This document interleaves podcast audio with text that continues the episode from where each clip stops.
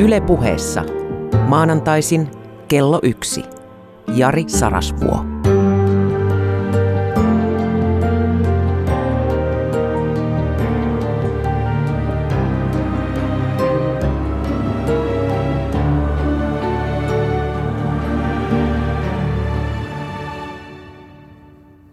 Voi rakas ystävä.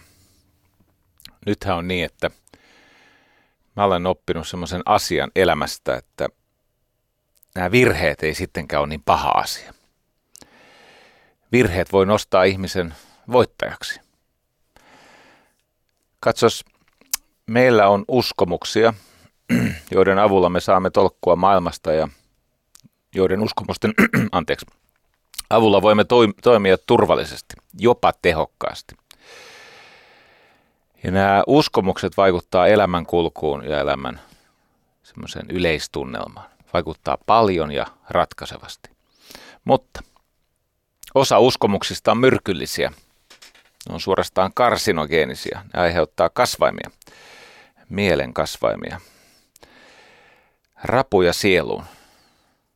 Mä yritän kuvata yhtä uskomusta, joka syö meitä elävältä. Se uskomus kuuluu, että elämän tulee olla reilua. Tai vaihtoehtoisesti niin vaatimus siitä, että elämä olisi reilua. Sitä se ei rakas ystävä ole.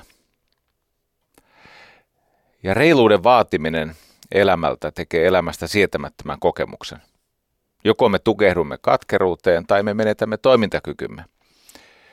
Vihanen tai voimaton saat valita.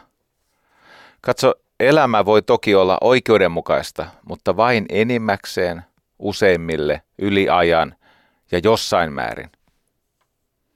Oikeudenmukaisuus ja reiluus ei ole sama asia. Oikeudenmukaisuus on kertymä kaikesta siitä, miten sä reagoit elämän heittämiin haasteisiin, eikä sekään ole täydellinen, siis ei täydellistä oikeutta meille tässä elämässä tarjota, eikä varmasti missään muussakaan. No, se on maailmankatsomusasia. Mutta tämä oikeudenmukaisuus, syy ja seuraus, sitä saa mitä tilaa, ehkä, aikanaan, tavallaan. Mutta onko se reilua? Elämässä on satunnaisuuksia, jotka totisesti eivät ole reiluja. Mm, hyvä ei saa aina ansaitsemansa palkkansa ja joskus se kelvoton ottaa sen hyvänkin osan. Eikä paha saa aina kohtuullista rangaistustaan, koska systeemi tai raha tai sillä kertaa sattuu olemaan niin. Otetaan elävä esimerkki. Liian läheltä meitä. Haluan ensin lukea sinulle kansainvälisen jääkiekkofederaation IIF, IIHFn jääkiekkosääntöjen 185. pykälän kolmannen artiklan. Kuuluu näin hyökkäävän joukkueen kenttäpelaajalle, joka tahattomasti osuu maalivahtiin maalialueen ulkopuolella. Kun molemmat yrittävät saada kiekkoa hallintaansa, ei tuomita rangaistusta. Jos tilanteesta tehdään maali, se hyväksytään. No niin, korkeakulttuuri-ihmisille hieman taustaa siltä varalta, että et tiedä mistä puhun. Niin eilen hän jääkiekon M-finaalissa jatkoerässä illalla lähellä puolta yötä naisleijonin elävä legenda Jenni Hiirikoski luistelee kesken jenkkipainostuksen karkuun, laukoo, rebound, USA-maalivahti Alex Rigby, Ener Eleanor Rigbyn kaukainen sukulainen. Hän luistelee kiekon perään maalivahtialueen ulkopuolelle, kaatuu ja kaataa Jenni Hiirikosken. Ja paluukiekosta Petra Nieminen laittaa kiekon maaliin. Äkkikuolema Jenkeelle ja maailmanmestaruus Suomelle, mestaruus, mestaruuslippikset jakoa. Eikö niin? Ihmeellinen joukkue saa täyttymyksensä. Valmentaja Pasi Mustonen nousee Kurre Lindströmin ja Jukka Jalosen rinnalle. Niin, paitsi että elämä ei ole reilua. Katso tarinaan punkea uusi päähenkilö, saksalainen videotuomari hylkää maalin. Eleanor Rigby. I look at all the lonely people. No niin, Rigbyn kaukainen sukulaistyttö, maalivahti Alex. Hän saa käsittämättömästi jäähyn. Maali hylätään, mutta jenkkimaalivahti saa jäähyn. Se oli eräänlainen hyvin laiha hyvitys hämmän kullan ryöstöstä. Father Mackenzie. Muistatko tämän biisin? Hyvä, että sekällä mä kerron siitä lisää. En tästä biisistä, mutta siitä bändistä. Father Mackenzie on samaisessa biisissä. Hän pyyhkii mullat sormistaan. Joo. Oliko reilua? Ei. Mutta oikeudenmukaista on toki se, että Petra Nieminen teki M-finaalissa voittomaalin Jenni Hiirikosken alus, alustuksesta. Tätä heiltä ei saa pois. Eikä sitä kokemusta meiltä katsojilta. Tekivät tuomarit mitä tahansa. No niin, asiaan. Tänään puhutaan virheistä. Virheitä sattuu ja suhde virheisiin päättää, kuinka tässä voi käydä lopulta. Siis voi käydä. Elämässä on vain todennäköisyyksiä, ei täydellisyyksiä. Mitään varmuutta ei ole luvassa. Mutta toden totta, suhde virheisiin määrää sen, ovatko todennäköisyydet puolellasi vai sinua vastaan. Suhde virheisiin määrää sen, niin, että vaikka kuinka elämän silmille sylkemät satunnaisuudet olisivat joskus kohtuuttomia, niin se totaalisumma elämästä on sittenkin lopulta oikeudenmukainen enimmäkseen useimmille yli ajan. Mutta se suhde virheisiin pakottaa meitä väistämään kysymystä, mitä me tehtäis, jos me ei pelättäisi. Tämä on jättikysymys. Tämä on niin iso kysymys, että me voimme vielä puhua virheistä ja epäonnistu, epäonnistumisesta, epätäydellisyydestä, mutta tämä kysymys, mitä me tehtäisiin, jos me ei pelättäisi? Hmm, ansaitsee pohdintaa. Hei, sivuutetaan nyt tällä kertaa tuo kuumottava tehtäisosa. Pohditaan kenties vieläkin tärkeämpää ja jossakin määrin kauhistuttavaa kysymystä. Pelättäisi siis mitä? Niin. Paljastumista, pettymystä, haavoittuvaisuutta, häpeää. Aivan. Meidän elämämme on tarina suhteesta häpeään, suhteesta pettymykseen, suhteesta epätäydellisyyteen ja turhautumiseen. Ja meidän ihmisten se perusasetus on se, että me pelkäämme paljastumista. Me pelkäämme jäävämme kiinni virheestä, ja mitä korkeampi status meillä on, sitä enemmän me käytämme energiaa kätkeytymiseen. Ja koska me olemme niin huolissamme virheestä tai epäonnistumisesta, me asetamme epäselviä tavoitteita, keskustelemme epäselvällä kielellä ja ponnistelemme epäselvästi ja epämääräisesti kohti jotain, jotta kukaan ei vaan syyttäisi. Me sotkemme tätä peliä. Mä kerron sulle yhden aikamme tärkeimmistä tarinoista. Tämä on loistelijan Matthew Syedin kirjasta Black Box Thinking. Ja toden totta, tämä tarina on yksi aikamme tärkeimmistä. Keväällä 2005 37-vuotias Elaine Bromili, Victorian ja Adamin äiti – hän meni vaarattomalta vaikuttaneeseen poskionteluleikkaukseen.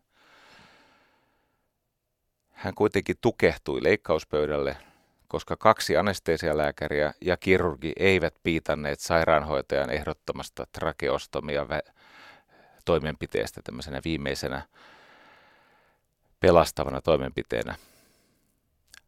Mikä se trakeostomia on? No katso siinä tilanteessa, tämä Elaine Bromili. Hän ei saanut happea, hänellä meni jotenkin siinä anestesiassa äh, leukojen lihakset menivät jotenkin kramppiin ja kurkunpää sulkeutui ja intubointi ei onnistunut. Happimaski ei antanut happea ja happisaturaatio alkoi romahtaa. Ja kun ollaan alle 90, niin ihminen on happivajeessa ja sitten kun se siitä laskee 70 ja sitä alle, niin on vaarassa ja lopulta sitä voi seurata siis todellakin tukehtumiskuolema. Kun tätä intubaatioputkea ei saatu Victorian ja Adamin äidin henkitorveen, niin hänet olisi pelastanut. Yksinkertainen operaatio, jonka, jonka lähestulkoon jokainen, joka on lääkiksessä käynyt, osaa tehdä melkeinpä unissaan tunnustelemalla. Se on siis pieni viilto henkitorveen ja sitten siihen joku pilli tai semmoinen, joka estää sen viillon umpeutumisen ja sitten happi kulkee vaikka sen kurkussa tai nielussa olisi este. Ja tasan 14 vuotta sitten, huhtikuun 11. päivä, Elaine Bromili oli maannut aivokuolleena 13 vuorokautta. Hänen miehensä Martin oli ollut vuoteen vierellä joka ikinen päivä. Ja nyt oli tullut aika laskea Emily tai Elaine ulos ajallisesta ajasta, siis meidän ajasta, tästä maailmasta iäisyyteen. Se lähtö oli tietenkin äärimmäisen surullinen, mutta jotenkin kaunis, koska Elainein lapset Victoria ja Adam saivat pitää äitiään kädestä, kun isä antoi vaimolle viimeisen hyvän yön suudelma. No, itkusta selviydyttyään Martin pyysi, että edesmenneen vaimon kuolemasta tehtäisiin selvitys, jotta joku toinen välttyisi Elaine Bromilin kohtalolta. Vastaus. Me emme tee tällaisia selvityksiä, tutkimuksia, ellei meitä pakoteta siihen oikeusteitse. Tämä oli lääkäreiden ja sairaalan vastaus. Joku ajatteli, että no toi on tapahtunut Englannissa, ei se meitä koske, kyllä se koskee. Se koskee, tämä asenne koskee meitä. Martin vastasi, että minä olen lentäjä ja meidän ammatissamme kaikki tapaukset tutkitaan. Ei sen takia, että löytyy syyllinen, vaan sen takia, että voidaan ehkäistä se seuraava samanlainen tapaus. Ja loppu on Iso-Britannian terveydenhuollon historia. Tämä Elaine Bromilin aviomies Leski Martin on sillä ponnistelullaan ja työllään. Hän on paitsi pelastanut, siis varovaistenkin arvioiden mukaan, satoja elämiä, niin hän on myöskin pelastanut lääkäreitä ja sairaaloita ja työyhteisöjä. Ja lääkärit kirjoittavat hänelle hyvin henkilökohtaisia haavoittuvaisuutta kuvaavia kirjeitä, jossa he kiittävät Martinia siitä työstä, jolla on rikottu tämä Omertan laki, tämä lääkäreiden ja sairaaloiden vaikenemisen ja väistelyn laki. Nyt ystävä disclaimer. Mä oon itse tämmöinen lääketieteen desantti. Mä en siis ihaile mitään ammattia niin paljon kuin mä ihailen lääkärin ammattia. Lääkärin työssä yhdistyy kaikki tieteet. Käytännössä mikään työ ei ole niin vaikeaa eikä onnistuessaan niin suuremmoista. Se on kenties lähimpänä inhimillistä sankaruutta, mitä mä tiedän.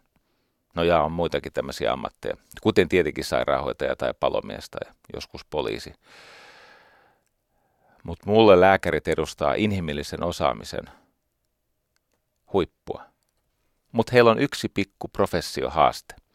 Lääkärin ammatti, joka ansiosta on ihailtu, niin lääkärin ammatti on myös yliminä ammatti. Ja tästä seuraa käsittämätön määrä murhetta vuosittain ympäri maailmaa myös täällä Suomessa. Ihailen ja rakastan tietenkin lääkäreiden osaamista, mutta moitin sairaaloiden, niiden hallintokoneistojen ja lääkärikunnan tapaa hirttää potilaitaan siihen oman egonsa nyöreihin, siis välttää paljastumista. Suomessa on vuosittain noin 8-9 tuhatta ilmoitettua potilasvahinkoa. Tämän vuosikymmenen alusta sitä nousu on ollut yhteensä noin viidenneksen verran, mutta nyt potilasvahinkojen nousu on saatu pysäytettyä ja loivaa laskuun. Ja näistä potilasvahingoista joka neljäs ilmoitettu vahinko ratkaistaan korvattavaksi. Eli 75 prosentissa todetaan, että kysymys ei ollut potilasvahinkolain tarkoittamasta tämmöistä hoitovirheestä, vaan, vaan tota, se oli jotenkin väistämätön tai ei vältettävä. Ja nyt mennään takaisin hetkekseen Martinin tarinaa, että miksi hän sanoo, minä olen lentäjä ja meidän ammatissamme kaikki tapaukset tutkitaan. Otetaan tämmöinen sadan vuoden pikakatsaus. 1912. Yhdysvaltain ilmavoimien lentäjistä, niitä oli 14. Heistä kahdeksan kuoli maahan syöksyssä. No se lentäminen oli juuri alussa ja aselaji uusi. 80 kuoli. Ja vuosien ja vuosikymmentenkin ajan, no en tiedä tästä, mutta ainakin vuosien ajan lentosotakoulut ne oli varsin vaarallisia paikkoja. Joka neljäs oppilas kuoli. Lentäminen oli vaarallista, sen opiskelu oli vaarallista ja se oli kehittymätön toimiala silloin. Mutta sittemmin, sadassa vuodessa, ovat oppineet pitämään matkustajat ja oman henkilökunnan itsensä ja muut työntekijät, työkaverit hengissä. Kuuntele tätä. Vuonna 2013 kolme miljardia ihmistä matkusti taivaalla. Heistä 210 kuoli. Se on aika vähän. 3000 miljoonaa 210 kuoli.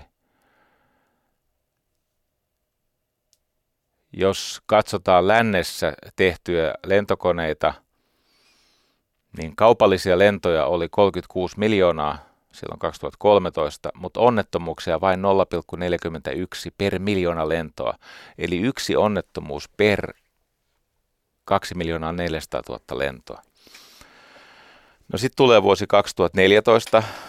Se oli kurja, koska silloin kuoli enemmän kuin 210 ihmistä, silloin kuoli 614 ihmistä.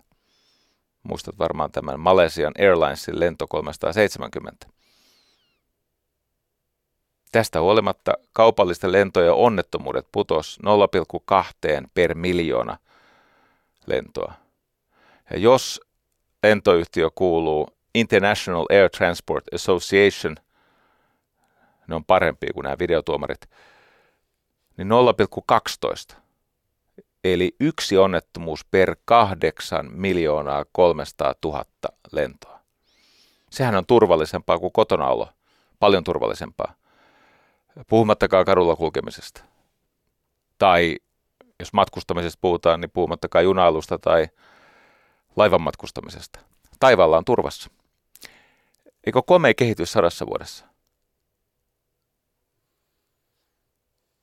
Ja tämä perustuu siihen, että mikä on lentäjien ja sen koko lento tavallaan ekosysteemin. Siellä on lennon johtajat totta kai ja viranomaiset ja muu lentohenkilökunta ja lentokoneiden valmistajat. Ja, mutta koko tämä juttu, niin se perustuu heidän suhteeseen, virhe, siis se suhde virheeseen. Nyt kun on ollut tämä Boeing 737 tapaus, tämä Max 8, jossa ne sakkaa ja putoilee. Niitä on siis kaksi Etiopiassa ja Indonesiassa. Mä olen jutellut, mulla on lentäjäystäviä. Mä olen jutellut heidän kanssaan. Ja se on hämmentävä. Kaikki maailman lentäjät tuntee sen keissin takataskujen myöden. Siis ne tuntee sen keissin uskomattomalla tarkkuudella. Ja itse asiassa nämä kolme lentäjää, kenen kanssa mä oon jutellut, sanoo, no niistä kaksi on lentänyt ja kaikki kolme sanoo, että joo, he lentäisi koska tahansa sitä nimenomaan konetyyppiä, että ei se heidän käsissä ole lainkaan vaarallinen. Et, et, et, et, tota, mutta se johtuu siitä, että he on selvittänyt se asia. Nyt, nyt pohditaan taas tätä ää, Bromilin tapausta. Katsos, myös lääketiede on kehittynyt aivan valtavasti. Ei sitä pidä kiistää.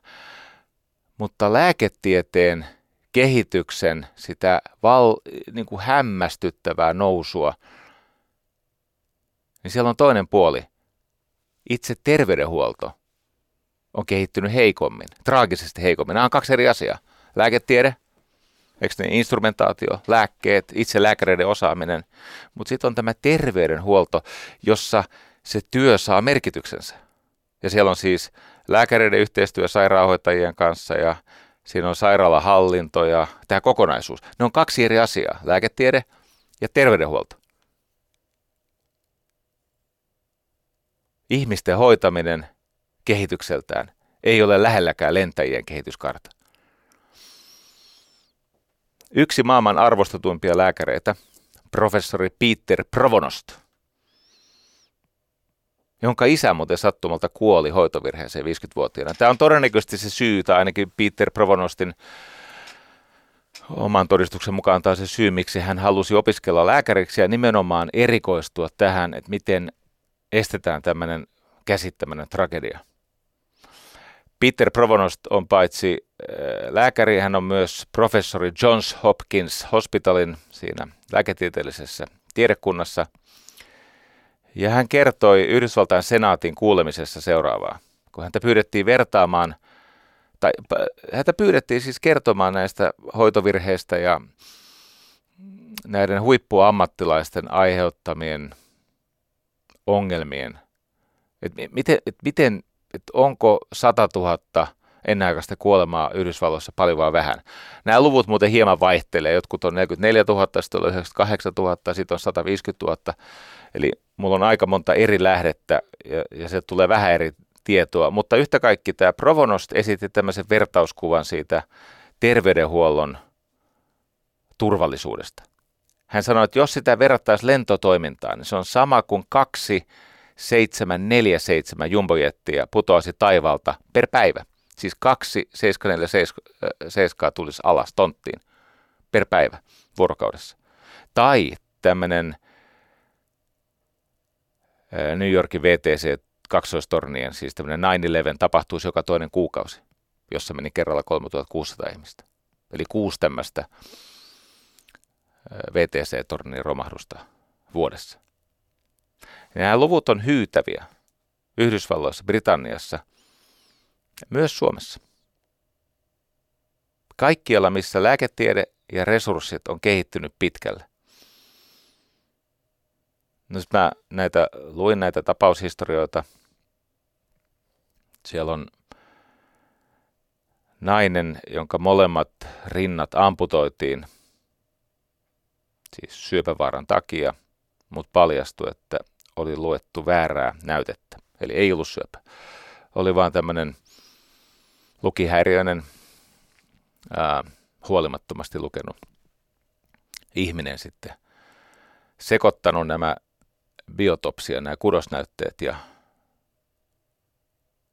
tämä kyseinen nainen olisi halunnut imettää vielä syntymättömiä lapsia, mutta nyt se ei ole mahdollista, kun molemmat rinnat on amputoitu. Siellä oli yksi semmoinen karmaiseva tapaus, jossa jos ihminen on erittäin vakavasti hengenvaarallisesti allerginen, siis vaarassa saada tämmöinen anafylaktinen shokki jostain lääkeaineesta tai ruoka-aineesta tai mistä tahansa, että hän on hyvin, hyvin herkkä allergeeneille, niin hän saa tämmöisen allergian rannekkeen. Se on jonkun värinen, tietyn värinen. Ja sitten hän nimenomaan sai tämmöisen allergiasokin, mutta hän ei ollut saanut oikeaa ranneketta. Se ranneke sanoo, do not resuscitate, että jos en hengitä omin voimin, ei elvytystä. Elvytyskielto. Rannekkeessa elvytyskielto, nainen tukehtuu, ei pysty hengittämään, ei elvytetä. Ymmärrätkö? Minkä takia? No tämä, joka sen rannekkeen jako oli värisokea. Siis voitko kuvitella? Se oli erehtynyt väristä. Se on siis oikeasti värisokea. Ei hänessä muuta vikaa mutta hän ei vaan sovi semmoiseen ammattiin, missä pitää erottaa värit toisistaan. Ja tätäkin koitettiin peittää. No sitten mulle soitti yksi lääkäri, joka sanoi, että, niin, että kertoi nopeasti kaksi tapausta. Hän on siis 30 vuotta ollut vanhainkodeissa lääkärinä, hänet kutsutaan paikalle.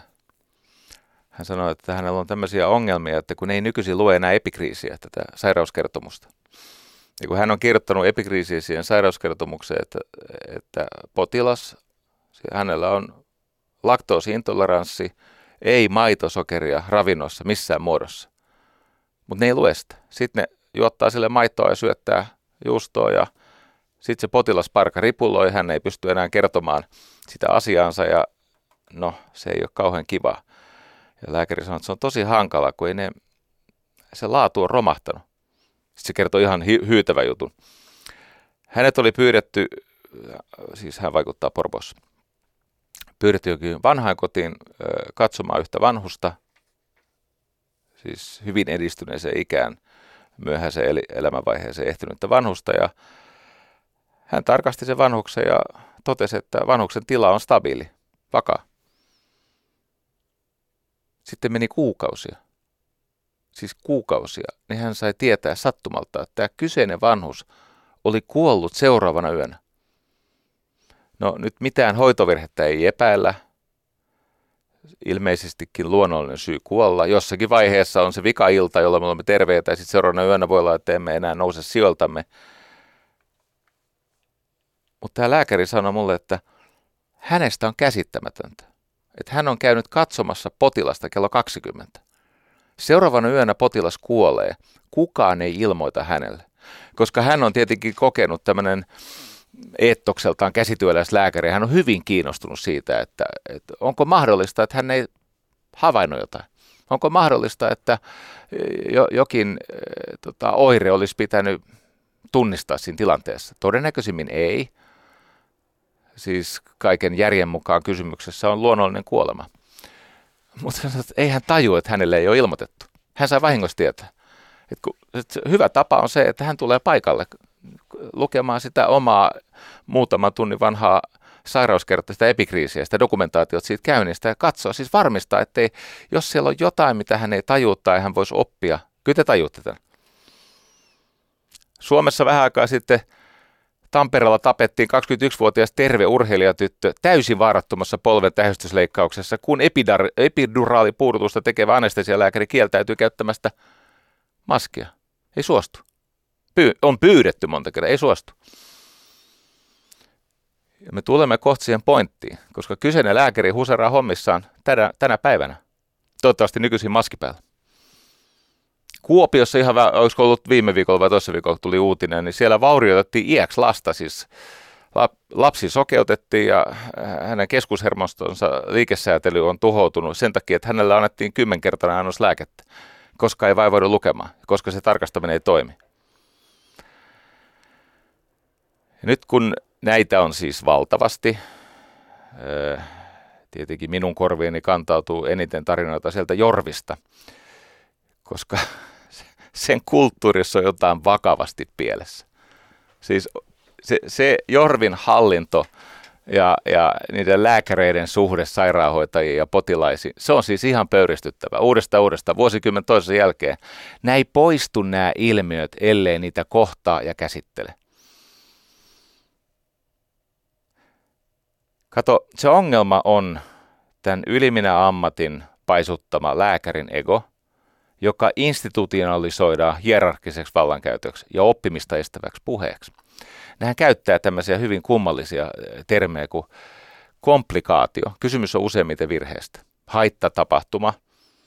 Voitaisiin rehellisesti sanoa, että hetkinen, tässä on mahdollisuus, että olemme tehneet jotain väärin.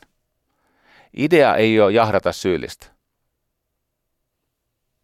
Idea on löytää se tapa estää inhimillisestä erehdyksestä, on se sitten lukihäiriö tai värisokeus tai luonnevika tai mikä tahansa, estää sen toistuminen. Nämä tämmöiset kummalliset syväkieliset haittatapahtuma. Komplikaatio. Jos on kyse hoitovirheestä tai huolimattomuudesta, niin se on ihan hyvä sanoa. Mulla on kohta radikaali ajatus. Tota, yksi näistä ongelmista on esimerkiksi Lääkäriliiton ajama kollegiaalisuus.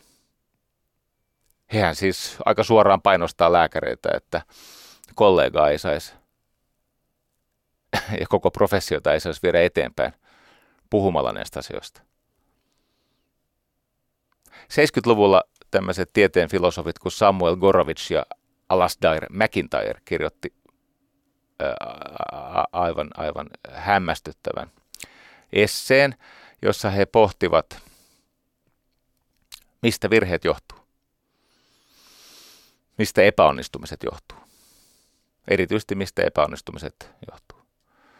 Ja he jakoivat nämä niin kuin seuraamukseltaan joskus traagiset pettymykset ja epäonnistumiset kolmeen ryhmään.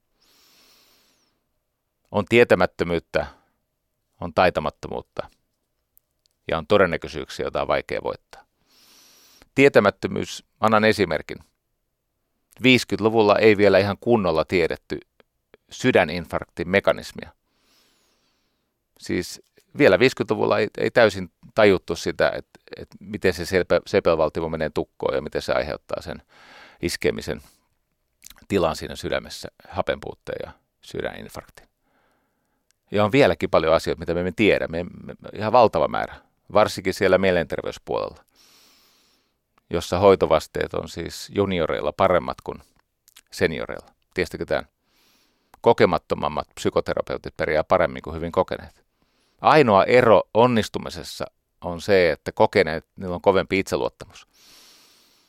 Ja heillä on enemmän taitoa niin kuin selittää se tilanne parhain päin, mutta tämä on hyvin mielenkiintoista. Eli tämä Samuel Gorovicin ja Alasdair McIntyren essee siitä epäonnistumisesta, ne kolme epäonnistumisen syytä on tietämättömyys, on paljon asioita, mitä me emme vielä tiedä. Me emme pysty niitä asioita ennakoimaan, kun me emme niistä tiedä. On lääketieteessä ja muussakin inhimillisessä toiminnassa on ennakko, siis asioita, joiden syntymekanismia me emme tunne tarpeeksi hyvin. Sitten on taitamattomuutta.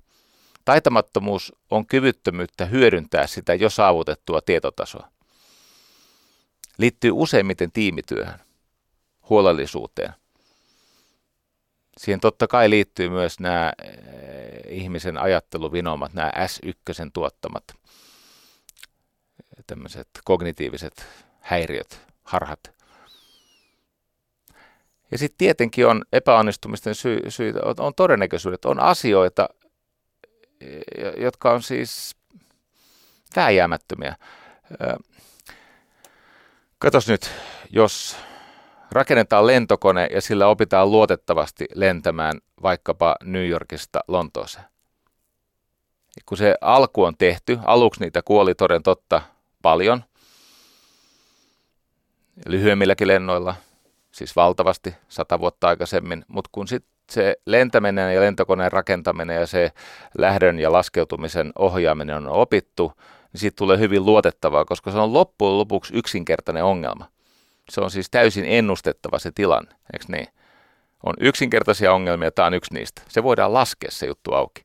Biljardin pelu, se on yksinkertainen ongelma. Sä voit laskea ne, mihin ne pallot menee. Se ei ole mikään kaosteorian mukainen tämmöinen todennäköisyys kvanttipilvi, vaan se on, se on siis, se näyttää a, niin kuin lajia tuntemattoman ihmisen silmissä siltä, että, että se on ihan taikaa, miten ne pallot menee. ei se ole. Kysymys on fysiikasta.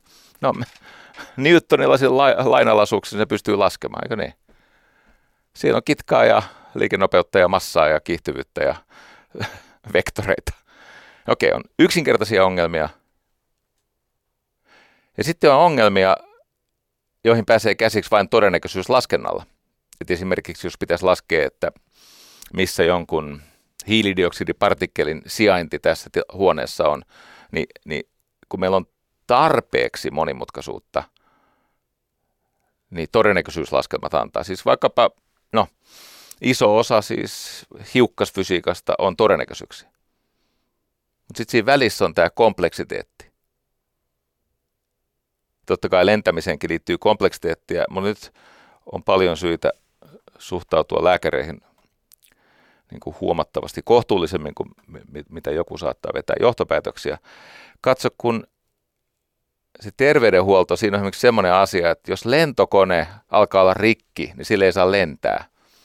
Mutta lääkäreiden käsiin tulee koko aika ihmisiä, joilla se tiedätkö, kun on tämä parasta ennen päivämäärä, viimeinen käyttöpäivän määrä, niin he ovat jo oikeastaan se viimeisen käyttöpäivän määrä yli. Eli he on niin kuin ikään kuin, että jos ei niitä pidettäisi lääkkeellä liikkeessä, siis elossa, niin kuole, olisivat jo kuolleet. Eikö? Et, et, totta kai sinne tulee eri kuntoisia ihmisiä. Ja totta kai joidenkin potilaiden hoitomyöntyvyys on heikko. Ja totta kai se on siis niin kuin ongelmanratkaisutilanteena ihan tavattoman monimutkainen, vaikeammin mallinnettava, mutta silti – nyt huomaa, maailmalla on tämän Provonostin ja Atul Gavanden ja Kaplanen ja muiden lisäksi, muistaakseni Gary Kaplan. Äh, Gary Kaplan oli tämmöinen Virginia Mason. Äh, se on sairaala, niin hän tajus, että tämä hiljaisuuden kulttuuri, tämä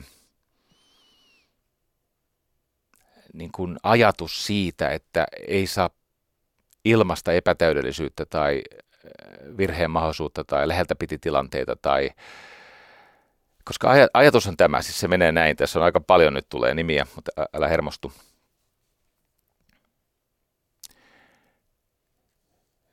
Lääkärin koulutus on erittäin haastavaa. Niinpä siihen koulutukseen otetaan vain lahjakkaimmat. Ja kun siihen lääkärin satsataan tarpeeksi tietoa ja taitoa, niin sinne taustalle hiipii oletus erehtymättömyydestä tai täydellisyydestä tai virheettömyydestä tai tämmöisestä. Ja tämä täydellisyyspeli johtaa puhumattomuuteen. Se johtaa siihen, että ollaan kollegiaalisia, vaikka se on katastrofi kaikille asianosaisille. Se johtaa siihen, että ää, niin lääkärit, hoitajat, hallinto, potilaat, niillä on sellainen vaatimus, että mitään pahaa ei saisi tapahtua, mutta aina tapahtuu, kun on kysymys siis eri tiloissa tulevista ihmisistä. Ja nyt jos ei puhuta, jos ei käsitellä palautetta, se palautteen käsittely on se ydin siinä, että miten virheitä voi vähentää. Siis ilman tätä egosuojaa, siis muistakaa, että ylimielisyys ja tämmöiset egoilut, nehän on pelkopohjaisia kätkety alemmuuden tunteen käsittelyyrityksiä.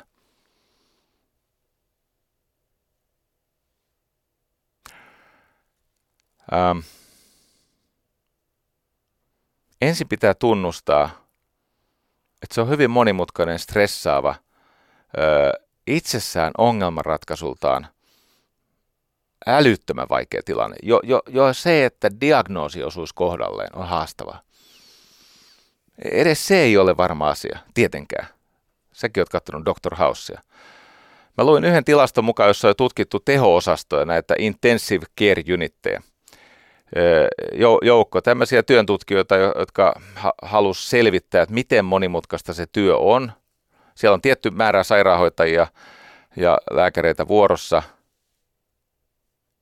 niin siellä ICUssa siis teho-osastolla 24 tunnin aikana per potilas 178 hoitotapahtumaa.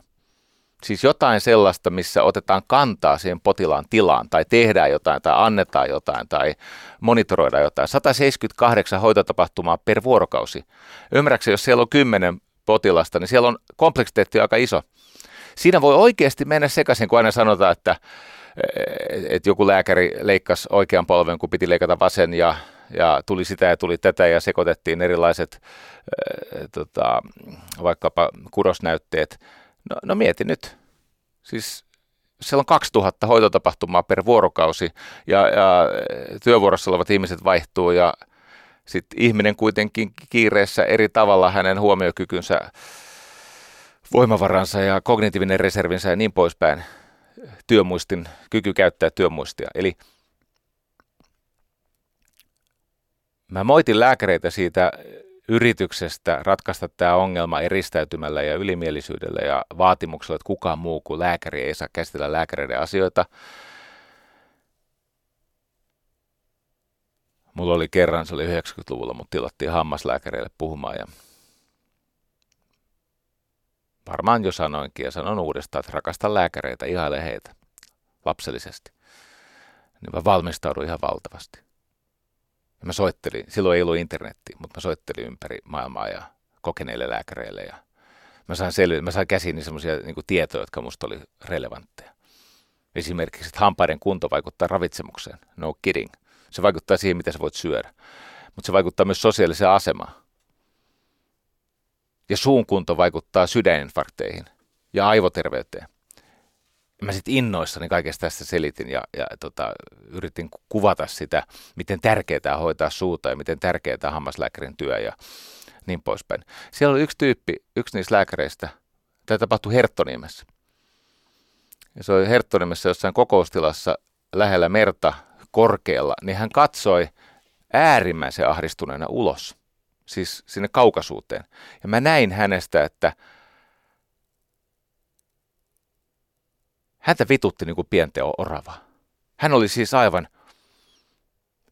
siis tukehtumaisillaan siihen vitutuksensa. Ja katsoi siis sinne horisonttiin, se ei kestänyt katsoa mua. Ja mä näin, että se saa kohta jonkun kohtauksen. Se on tämmöinen vihalla käyvä tyyppi, tiedätkö, kun näitä on tämmöisiä. Itse tunnen yhden semmoisen oikein liian kiintimistä. Niin mä katsoin, että tuolla on vaikea olla. Mä en erityisesti silloin, mä en uskaltanut mennä yleisön eteelle, mä ollut aika varma asiasta, niin mulla on aina ollut ihmisiä, jotka tsekkaa mun juttuja. Ja mä en tullut sinne. Niin mä sanoin muun muassa tämmöisen, että juuri missään lääketieteen alalla ei ole niin ratkaisevaa se hoidon onnistuminen, se, että se riippuu potilaan hoitomyöntyvyydestä, eli miten potilas hoitaa suutaan. Eli kuinka usein sä käyt hammaslääkärissä, käytät sä hammaslankaa ja miten sä harjaat hampaitasi ja kuinka usein sä syöt ja mitä sä syöt. Siis potilaan hoitomyöntyvyys aika paljon ratkaisee sen lääkärin työn onnistumisen. Ja sitten mä kävin näitä läpi ja sitten mä olin löytänyt tämmöisen, ja sitten mä olin vielä raukkaparka soittanut amerikkalaisille nimenomaiselle hammaslääkäriketjulle. Eli paljastui tämmöinen juttu, että sellaiset hammaslääkärit, jotka poraa tylsillä porilla, niillä on huonompi hoitomyötyvyys potilaassa. Eli nyt jos sulla on tylsä pora, niin se kestää sen karjeksen märättämän luuaineksen poistaminen pidempään sattuu enemmän kuin se ei siltä vaan nätisti leikkaa, vaan se rouhii, ymmärrättekö te? Se on tylsä, se on siis huonossa kunnossa se pora. Mutta ne lääkärit, jotka vaihtaa sitä poraa useimmiten, joilla on priimatavaraa porat, niin se poraaminen, se itse, itse hammasmärän poistaminen siitä luuainoksesta kestää vähemmän aikaa, se on kivuttomampaa. Ja tämä, että se potilas ei pelkää sinne menoa, ei se tiedä, että se liittyy tylsiin poriin, se tietää vaan sen kipunsa, eikö niin? Ja sitten mä, mä kuvasin, mä, mä olin saanut siis, tämä aika ennen internettiä, mä olin saanut se faksilla tämmöisen tablistan, että mitä vaikuttaa lääkäriaseman tuottavuuteen ja asiakastyytyväisyyden ja lisäpalveluiden ostamiseen se, että sulla on niin kuin prima-instrumentit. Ja se oli ihan valtava se efekti. Ja mä näin, miten se lääkäri meinaa kuolla vitutukseen. Sille ei enää veri kiertänyt. Ja sitten mä sain käsittämättömästi noin viikkoa myöhemmin yhdeksän sivua pitkän käsinkirjoitetun kirjeen, jossa hän purki sitä raivoaan, että kauppatieteen ylioppilas saa puhua lääkäreille. Et tollanen markkinamies, miksi se kutsuu siis, joku hepsan keikka tai joku tämmöinen torimyyjä, tollanen markkinamies puhuu lääkäreille. Mä oon heittämällä tuhatta lääkäriä valmentanut. Ja mä ajat sitten oppinut, että jos mulla tilataan joku juttu, niin mun kannattaa ottaa siihen rinnalle professori. Siis kirjaimellisesti. Multa äh, kerran tilattiin siis keuh- keuhkoahtauma tai hengitys, siis ihmiset, jo, jo, joille ventilaatio on vaikeaa, kaasujenvaihto on vaikeaa. Esimerkiksi keuhkojen laaja, jos sulla on keuh- tupakoinnin vuoksi vaikkapa tämmöinen keuhkolaajenema, niin tilattiin ihan semmoinen yleislaatuinen luonto inspiraatiosta ja siitä, niin kuin, mitä hengittäminen tekee ihmiselle. Ja se ensimmäinen veto meni hyvin, mutta tulokset oli, siis arvostelut oli huonoja. Sitten mä tajusin, että hetkinen, mä unohdin ottaa jonkun keuhkoprofessorin tähän. Sitten siihen otettiin keuhkoprofessori, niin se identtinen setti olikin hyvä. Ja mä, mä tajuan tämän, että mun kaltainen Epsan keikka ei saisi puhua sille arvostetulle lääkärille. Mutta kun tämä maailma on mennyt semmoiseen suuntaan, että potilaatkin on nykyisin perehtyneet. Ja sitten jos et sä keskustele virheistä tai erilaisista katvealueista ja muista, niin se, se on, me ollaan ongelmissa. Hei, ne jotka on joskus, ovat joskus sinne lääkikseen päässeet, ovat tenttineet varmasti sen legendaarisen, tai siis ei siis ole sitä tehnyt, mutta aikoinaan puhuttiin siis tämä nimi Galen, siis tämä 200-luvulla elänyt, tämä, tämä superlääkäri, eikö niin? Galenos. Hänellähän oli tämmöinen omaan ekspertiisinsä perustuva nerokas hoitomuoto kuin suonen iskentä. Että jos ihmisillä oli vaikka keuhkosairaus, sanotaan tuberkuloosi, eli kaasujenvaihto on vaikeaa, niin otetaan vielä hemppaa pois suonista. Eli lasketaan verta pois. Ja nyt tämä, niin sitten sillä oli myös toinen aika, aika hieno hoitomuoto, eli oli suoneniskentää, eli vuodatetaan verta pois, ja sitten oli elohopea, joka on hermomyrkky. Ja tämä meni 1700 vuotta. 1700 vuotta se meni läpi lääketieteen käytäntöjen. Tämmöinen Gary Greenstone, joka on tämän tota, suonen iskennän, siis veren laskemisen tämmöinen historioitsija, kertoi, että oli tämmöinen kaveri kuin Benjamin Rush, joka oli lääkäri, niin sehän laski näistä potilaista verta monta kertaa päivässä, kun se uskoi tähän Galeniin 1700 vuotta aikaisemmin. Se tappoi potilaita ihan siis teollisessa skaalassa. Kuninkaallisiakin on tapettu tähän. 1700 vuotta virheitä, koska virheiden opetukset ohitetaan. Ja tämä perustuu tämmöiseen suljetun silmukan ajatteluun. Suljettu silmukka tarkoittaa sitä, että epäonnistuminen ei johda edistymiseen. Eli tapahtuu jokin virheestä, nimitetään haittatapahtumaksi tai että se on komplikaatio tai mitä tahansa muuta, ja se hyssytellään. Ja sitten jos tehdään tutkimus, niin sen tutkimuksen tarkoitus, ja tästä siis mulla on aika paljon nyt aineistoa tästä, niin hyvin usein jälkikäteen on paljastunut, että niiden tutkimusten tarkoitus ei ollut löytää sitä juurisyytä epäonnistumiselle tai virheelle, vaan peittää se.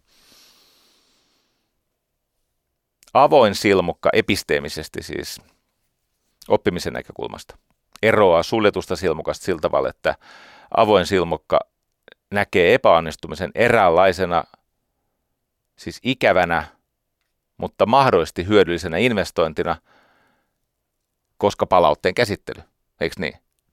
Palautteen käsittely mahdollistaa sen, että se ikävä tapahtuma voi muuttua jälkikäteen investoinniksi, kun opitaan. Opitaan poistamaan se virhe.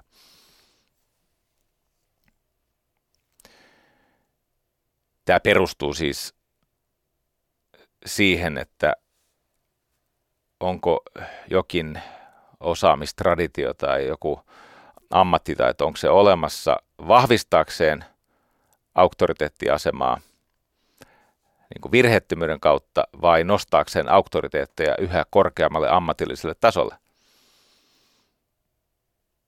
David Hillifinger, Hillifiger, hassu nimi, David Hillifiger, New England Journal of Medicineissa totesi, että tämä täydellisyyspeli, siis se peli, missä pelataan tämmöistä ajatusta, että tässä pitäisi olla virheen tuolla puolen, niin se pettää kaikki.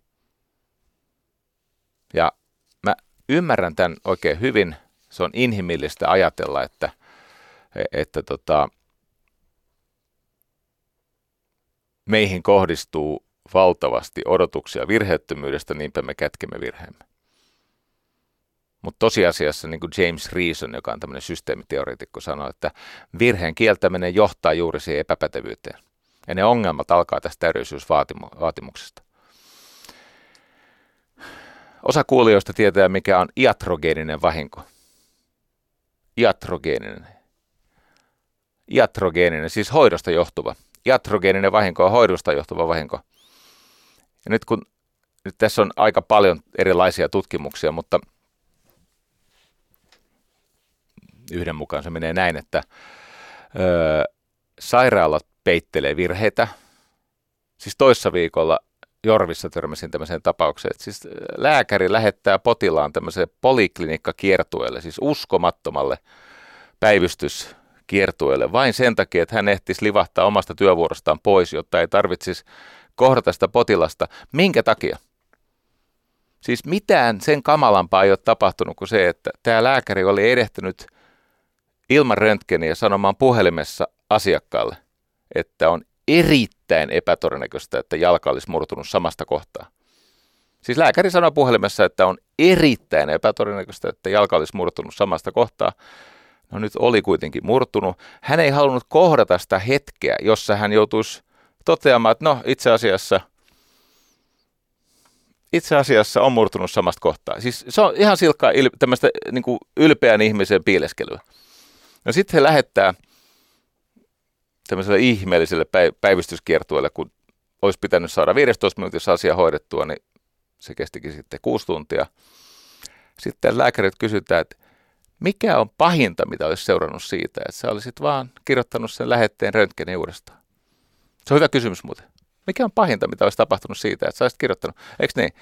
Ei, ei se, että puhelimessa heittää jonkun diagnoosin, joka ei perustu tietenkään mihinkään observaatioon eikä havaintoaineistoon eikä tämmöiseen.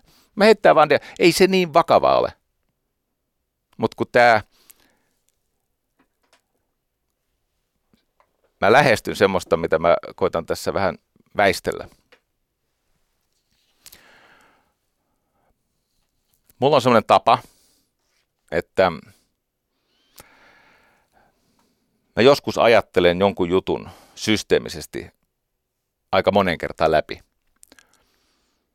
Sitten mä testaan sitä ajatusta pätevämpien, älykkäämpien, oppineempien, kokeneempien kanssa. Sitten osasta niistä ajatuksista niin paljastuu, että niillä on perusteet. Osa on jopa siis läpimurtoajatuksia. Tämä, mitä seuraavaksi tulee, ei ole mikään läpimurtoajatus, mutta tämä on älyllisesti provosoivaa. Tämä on vähän sama asia kuin tämä mun päätös käydä äänestämässä tyhjän lapun kanssa. Miten vaikeaa se oli ihmiselle ymmärtää. Miten siis mahdotonta ajatella. Lähtee edes siitä ajatuksesta, että toi on tähän saakka ollut mielestäni melko fiksu kaveri. Sillä on ehkä joku syy tähän, oikea tai väärä, mutta sillä on joku peruste tähän. Ja mä en vaan näe sitä, niinpä mä en tuomitse. No niin, nyt se tulee. Mä epäilen, että yksi meidän ongelmista on tämä potilasvahinkolaki itsessään. Mä epäilen, että se potilasvahinkolain ja nämä, tämä hoitovirheeseen liittyvät nämä tutkimuskäytännöt ja, ja lääkäreiden vaanimiset on aiheuttanut tilanteen, joka tosiasiassa vähentää potilasturvallisuutta, koska se vähentää sairaaloiden ja hoitohenkilökunnan halua käsitellä asioita avoimesti. Tämä iatrogeeninen vahinko – Yhden tutkimuksen mukaan prosentti ilmoittaa niitä vapaaehtoisesti sairaaloista. Toisen tutkimuksen mukaan sairaalat peittelee 93 prosenttia niistä vahinkoa aiheuttavista tapahtumista. 70 prosenttia, tämä on kolmas tutkimus, 70 prosenttia lääkäreistä hyväksyy virheiden paljastamisen niiden käsittelyn, mutta vain 32 prosenttia tekee niin, koska siihen liittyy tämä julkisen seuraamuksen juridinen ulottuvuus ja sitten siihen liittyy se – niin kuin syyllisen etsimisen tarkoitus, niin kuin usein tämmöisissä on. Toinen, vielä äh, neljäs tutkimus. Tässä oli 800 potilasta, kolme isoa sairaalaa, löytyi 350 hoitovirhettä. Niin kuinka moni niistä raportointiin? 4 prosenttia. Ymmärrättekö te? Eli jokin estää sitä. Eihän nää, siis näähän ei ole epärehellisiä ihmisiä, eikä nämä ole tietenkään tyhmiä ja taitamattomia, nämä on jotain muuta. Siellä on systeemitason virhe. Jos se olisikin niin päin, että se potilas ja lääkäri ja sairaanhoitajat ja, ja nämä muut hyväksyisivät sen tosiasian, että elämässä on riskiä, elämässä on epätäydellisyyttä, virheitä tekee parhaimmatkin, ihmiset on joskus, että ne hyväksyttäisiin ja sitten se kulttuuri muutettaisiin. Nimittäin on tämmöinen kaveri kuin Gary Kaplan, mä mainitsin tästä Virginia Masonista. Se loi kulttuurin, mä en tiedä mitä se yksityiskohtaisesti teki, mutta se loi kulttuurin, jossa alettiin kannustaa ihmisiä näiden virheiden paljastamiseen. Sitten keskusteltiin läheltä piti tapauksista, keskusteltiin virheistä ja erilaisista mm, niin kuin, haitoista. Se oli aivan dramaattinen se muutos, että kuinka paljon, 74 prosenttia maksui, vaku, siis romahti, 74 prosenttia romahti vakuutusmaksut. Koska kun se on open loop, niin silloin epäonnistuminen johtaa oppimiseen. Eli jokainen epäonnistuminen keskustelun ja sen data-analyysin ja, ja asioiden kohtaamisen ja näiden hierarkia-naamioiden purkamisen kautta johtaakin tilanteeseen – jossa sen epäonnistumisen todennäköisyys alkaa heikentyä.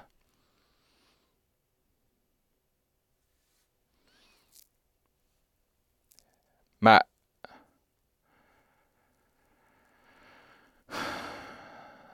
lupasin Twitterissä, mä palaan tähän aiheeseen, mutta pienen pieni kevennys. Ja sitten mennään uudestaan sinne raskaaseen päähän. Tota, Mä olen tässäkin ohjelmassa maininnut tämän Alfred Adlerin. Ja, ja tota, miten hän sanoi, että, että neurooseja on, mutta traumaa ei ole. Si- siis, mikä on sinänsä kova väite. Sitten mä juttelin semmoisen hyvin pätevän ihmisen kanssa. Ja hän haastoi tämän mun esittämän väittämän ja sit me keskusteltiin siitä Alfred Adlerista. Ja mulla oli hyvät replat, mä aika taitava luistelee tuommoisessa tilanteessa, mutta hän etsi totuutta ja minä voittoa. ja arvaatte, miten siinä käy. Sitten mä tajusin, että niin, no ei mä nyt oikeasti itsekään ollut niin vakuuttunut tästä Adlerista. No ja ei, ei. mutta nyt mä törmäsin toiseen tarinaan Adlerista ja täytyy sanoa Tuomo Loukomies, että kiitos työnohjauksesta. Tämä psykiatri Alfred Adler oli sitä mieltä, että käytännössä se kes- keskeisin idea on se, että ihmistä ohjaa alemmuuskompleksi. Eli Adlerin mukaan kaikki käyttäytyminen, se syntyy siitä halusta todistaa itsensä. Ja sitten tieteen filosofi Karl Popper. Karl Popper vuonna 1919 tapasi tämän Adlerin, koska häntä vaivasi tämä väite tästä alemmuuskompleksista ja miten kaikki käyttäytyminen tulee siitä, että ihminen haluaa todistaa, että hän on hyvä – eikä huono. Ja sitten keskusteli siitä kaksi hyvin vahvaa älykästä ihmistä, mutta tämä järkyttyi tämä Popper tästä Adlerin vastauksesta. Koska kun Popper kysyi uudestaan, että no, mi, mi, miten sä voit olla noin varma tästä sun väitteestä? Ne, ne oli puhunut erästä lapsesta ja hänen tilanteestaan ja se oli Popperin tieteen filosofi Popperin mielestä se, se selitys ei ollut niin kuin falsifioitu, se ei ollut siis oikeasti tiedettä. No sitten miten sä voit olla näin varma? Niin Adler sanoi, että koska minulla on tuhatkertainen kokemus. Ei se ollut sitä tutkinut, se oli vaan tämmöinen lausuttu keissi, ei mitään lasta havainnoitu eikä observoitu eikä testattu eikä mitään. Niin Popper sitten sanoi että no, nyt mä oletan, että sun kokemus on kasvanut tuhat yksikertaiseksi. Eli pointti on se, että kun siitä puuttuu tämä falsifikaatio, Areenan puolella mä kerron, minkä takia Jumala asensi Aatamin vatsaan navan, vaikka se tehtiin tomusta. Koko kaveri. Tähän on nimittäin riemastuttava tarina. Että miksi? Sitten opit uuden kreikan kielen sanan. Se on omfalos. Ei siis enää kefalos. Kefalos oli pää, niin kuin sana ureakefalos, kusipää. Nyt tulee omfalos. Eli mä kerron, miksi Jumala asensi Aatamin vatsaan navan, vaikka teki Aatamin tomusta. Mutta se areenan puolella.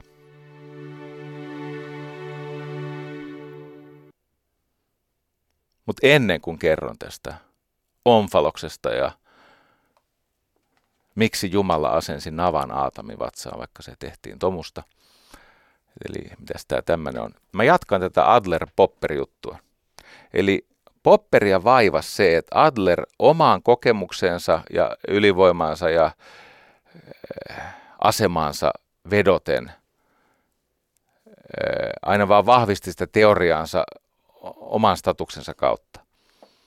Ja hän oli sitä mieltä, että kun ei siinä ole todellista kokemusta, ei ole tuhatkertaista kokemusta eikä nyt varsinkaan tämän kuvitteellisen lapsen kautta tuhat yksikertaista kokemusta. Popper kirjoitti, että se mitä mä yritän sanoa on se, että sun Adlerin siis teorioilla, niillähän voi, siis nehän on yhteensopivia kaiken kanssa. Käytti esimerkkinä, että jos vaikkapa mies pelastaa hukkuvan lapsen, niin Adlerin mukaan mies pelastaa hukkuvan lapsen todistaakseen, että hän on niin rohkea, ei siis pelkuri, hän on niin rohkea, että riskeeraa elämänsä hyppäämällä jokeen. Mutta ihan samalla tavalla saman alemmuuskompleksi eh, teorian mukaan, niin jos mies taas ei pelasta, eli kieltäytyy pelastamasta, hukkuvaa lasta, niin hän vaan todistaa itselleen, että hänellä on niin paljon rohkeutta, että hän kestää sosiaalista tuomiota. Eikö niin? Eli se siis se teoria istuu kaikkeen. Sillä voi selittää mitä tahansa. Siis teoria vahvistuu, mitä ikinä tapahtuu. Ja tämä oli Popperin mielestä ongelmallista, koska hän uskoo falsifikaatio. Hän uskoo siihen, että teorioita pitää horjuttaa ja sitä kautta niistä tulee vahvoja. Eli se, mikä tekee teoriasta tavallaan haavoittuvan tekee siitä lopulta lä- lähes tuhoutumattoman. Siis esimerkiksi Einsteinin väitettä, että valo tottelee painovoimaa, niin sitä väitettä, vaikka se no niin kuin teoreettisesti uskottiinkin, niin kyllä sitä, sitä siis mitattiin sitten, kun tuli se auringonpimennys, jossa mitattiin valon taittumista. No niin,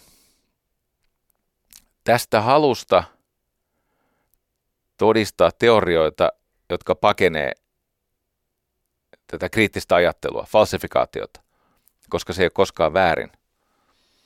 Ja, siis, ja siitä seuraa, että kun se ei koskaan väärin, niin se on immuuni epäonnistumiselle, mutta silloin kukaan ei opi mitään. Kun kiistetään se epäonnistumisen mahdollisuus, kohta palataan tähän perustarinaan. Otetaan semmoinen esimerkki, siis tänä päivänä on ihmisiä, yhdestä heistä voisi tulla vaikka opetusministeri. tänä päivänä on ihmisiä, jotka ihan vakavissaan uskoo, että maapallo luotiin 4004 ennen ajanlaskumme alkua. Eikö niin? Siis, että se on nyt 6000 vuotta vanha. Ja semmoinen kaveri, semmoinen, siis se oli luonnontieteilijä, kaverin nimi on Philip Henry Gosse. Se on britti. 1800-luvulla. Hän, hän julkaisi semmoisen kirjan kuin Omfalos. Mä lupasin sulle kreikan kielen sanan. Omfalos. Jonka kirjan tarkoitus oli puolustaa kreationismia – hän oli paitsi luonnontieteilijä, hän oli myöskin harras uskovana ja hän päätti käyttää siis koko tiedemiehen uskottavuutensa ja auktoriteettinsa ja, ja eetoksensa äh, tukeakseen luomisteoriaa tai siis tätä luomiskertomustarinaa. Ja hänen argumenttinsa oli hyvin yksinkertainen.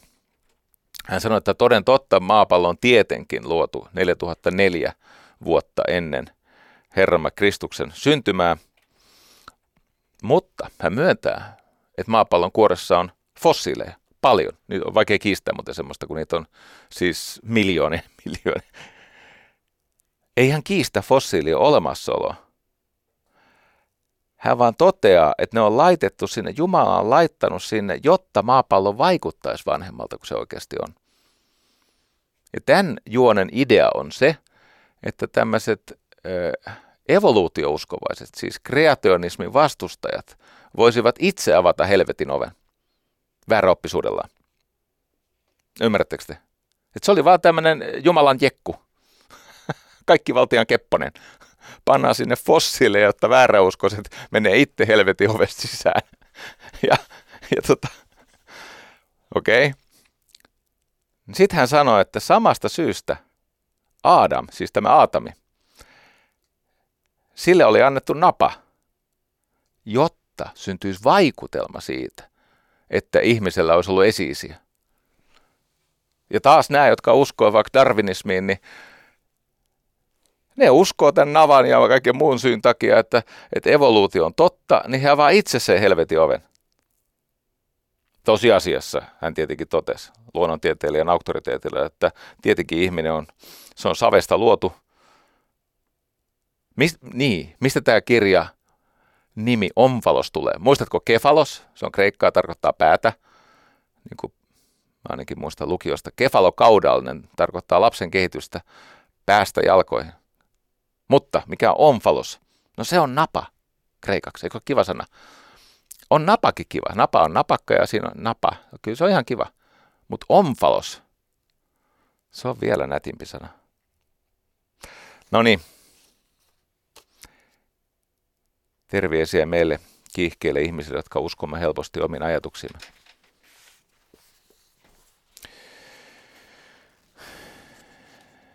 Tämä kaksoissokkotesti, niin se on, se on ihmeellinen juttu. Sen on väitetysti ensimmäisen kaksoissokkotestin on, on näin mä oon lukenut. Se on semmoinen skotti, eh, James Lind – ja tässä on vähän traaginen tarina taustalla. Siis, äh, tämä liittyy siis merenkulkuun. James Lind, skottilääkäri, kaksoissokkotestillä pystyi todistamaan sen, mikä oli tiedetty jo lähes 150 vuotta. Että keripukki, siis C-vitamiinin puutos. Hampaat putoo suusta ja tukka päästä. Sitä voidaan hoitaa sitruunamehulla. No mikä tässä on traagista? Vuonna 1601, siis 150 vuotta aikaisemmin, tämmöinen kapteeni James Lancaster, Lancaster, James Lancaster, englantilainen merimies ja kapteeni, 1601. Niin hän jonkun syyn kautta oli varmaan joltain vanhalta äh, tota, kätilöltä tai joltain siis tämmöiseltä vaihtoehtoislääkitsijältä kuullut, että jos ihmisellä on keripukin oireita, niin sille kannattaa antaa sitruunamehua. Niin se antoi, siis tämmöinen kauppalaivasto lähti jostain englantilaisesta satamasta, ja se antoi kolme teelusikallista sitruunamehua tälle miehistölle. Ja sitten se vertas tietoja muiden laivojen kanssa, jossa miehistö ei saanut kolmea teelusikallista sitruunamehua päivässä. Niin tämä muu laivasto, niin matkan edettyä puoliväliin 110 miehistöjäsentä 278 oli kuollut kolmessa muussa laivassa. Mutta tässä, missä hörpittiin tee, kolme teelusikallista sitruunamehua päivässä, niin joka ikinen oli terve. Ja tästä kesti siis 146 vuotta, että tämä skottilääkäri James Lind, eri hahmojo, kaksosokkotestillä vahvisti tämän. Se, että tämä kapteeni James Lancaster sai selville, niin kuunnelkaas. Siitä vuoden 1601 tapauksesta kesti 194 vuotta, että britti, brittien armeijan laivasto alkoi käyttää näitä. Ja siitä vasta vuonna 1865 ja nyt me ollaan jo 264 vuotta menty eteenpäin, niin kauppalaivasto oli sitä mieltä, että ehkä se on järkevämpi, että ne ei kuole matkalla. Se on niin kuin, se adaptaationopeus muistuttaa jonkun siis vuoriston siirtymistä. Se on, mä luin Suomen kuvalehdistä, että Pasila, nyt kun ollaan Pasilassa, Pasila siirtyy kuulemma koilliseen samalla tahdilla kuin mitä ihmisen kynnet kasvaa. Siis me siirrytään koko ajan. Voitteko ajatella? Muistaakseni neljä milliä kuussa. Melko vauhdikasta. No niin. Mutta tämä asioiden käyttöönottonopeus lääketieteessä on edelleen hidasta. Että kun esimerkiksi saatiin selville, että on jotain vaikka rokotteita keuhkokuumetta vastaan aikuisissa, niin, niin, niin tota, kesti 17 vuotta ennen kuin lääkärit alkoi käyttää sitä tietoa. Siis tiet, varma tieto on tullut 17 vuotta aikaisemmin ennen kuin se yleistyi. Tämä on hyvin mielenkiintoinen ilmiö, että mistä tämmöinen johtuu. No, sillä on jotain tekemistä tämän tämmöisen halun, niin, mennä tämän täydellisyyden taakse. Maailmaa oikeasti voi muotoilla, jos hyväksyy nämä egoa nirhivät epätäydellisyydet. 40-luvulla äh, Boeingilla oli tämmöinen B-17 hävittäjälentokone, joka oli liian vaarallinen. Tai siis se oli too much an airplane for any man to fly. Eli, siinä oli liikaa lentokonetta kenenkään lennettäväksi. Ja semmoinen kaveri kuin Alphonse Chapins, Chapins Shappanis. No niin, lukihäiriö on täydessä vauhdissa tänään. Se johtui tuosta eilisestä naisten jääkiekon maailmanmestaruudesta, joka siis ryöstettiin meiltä. Tämän takia tämä puhuminen on näin vaikeaa tänään. Mä oon nukkunut liian vähän. No niin, Shapanis, Alfons. Hän sanoi 40-luvulla, kun tämä B-17 hävittäjälentokone tappoi enemmän lentäjiä kuin viholliset, niin hän totesi, että me emme kiellä virheitämme, me vivutamme niitä todennäköisyyksien parantamiseksi. Ja mä kerron yhdestä esimerkistä, että mä palautan tähän alkuperäiseen Emily Bromili tarinaan. Ja tämä ehkä niin kuin avaa sitä, mitä pitää tapahtua siellä hierarkiassa. Yksi lentohistoria näitä kummallisimpia, traagisimpia kuolemantapauksia liittyy United Airlinesin lentoon 173. Nyt en kuollakseni muista, koska se oli silloin väliäkään tässä. Mutta se meni siis sillä tavalla, että ää, lentoa, siis lennosta vastasi aivan niin kuin ihmeellinen sarjakuvahahmoa muistuttava vahva alfa-alfa, kapteeni McBroom.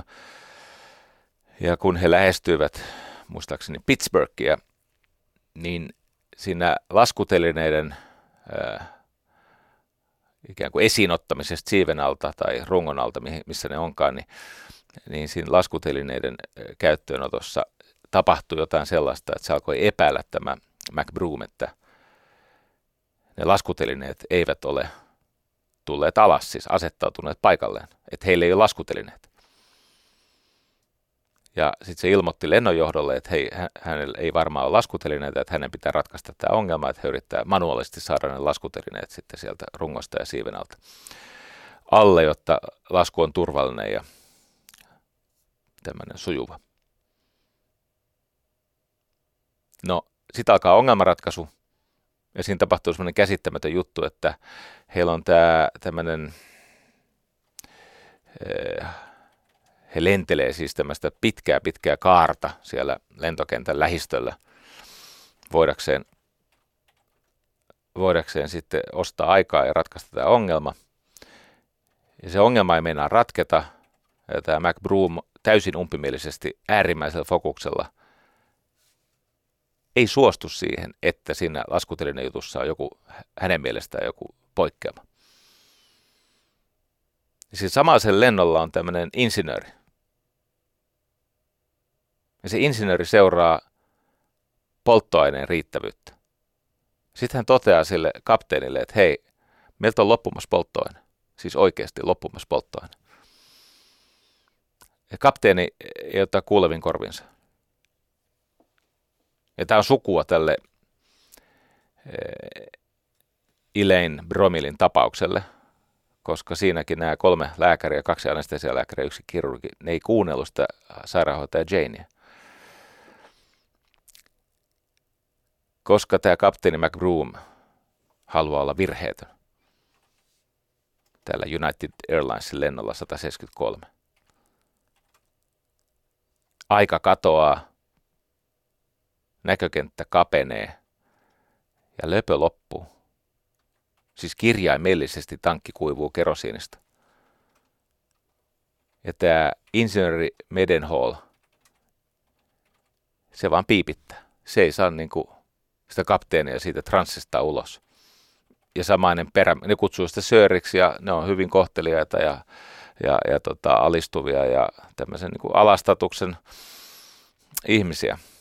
Ko- ja lopulta nämä sosiaaliset hierarkiat estää alastatuksessa olevia ihmisiä puhumasta niin selkeästi, pysäyttävästi, vahvasti, assertiivisesti, vaan ne puhuu vesitetyillä, kiertelevillä ilmaisuilla liian ystävällisesti ja sitten se kone tulee alas. Sieltä sitä siis loppui se kerosiin.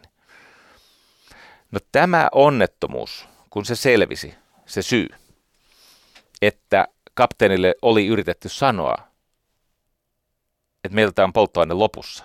Et nyt oli laskutelinen tai ei. Siis muuten ne oli alhaalla, ei ollut mitään vikaa. Se oli vaan joku ääni siinä koneen rungossa.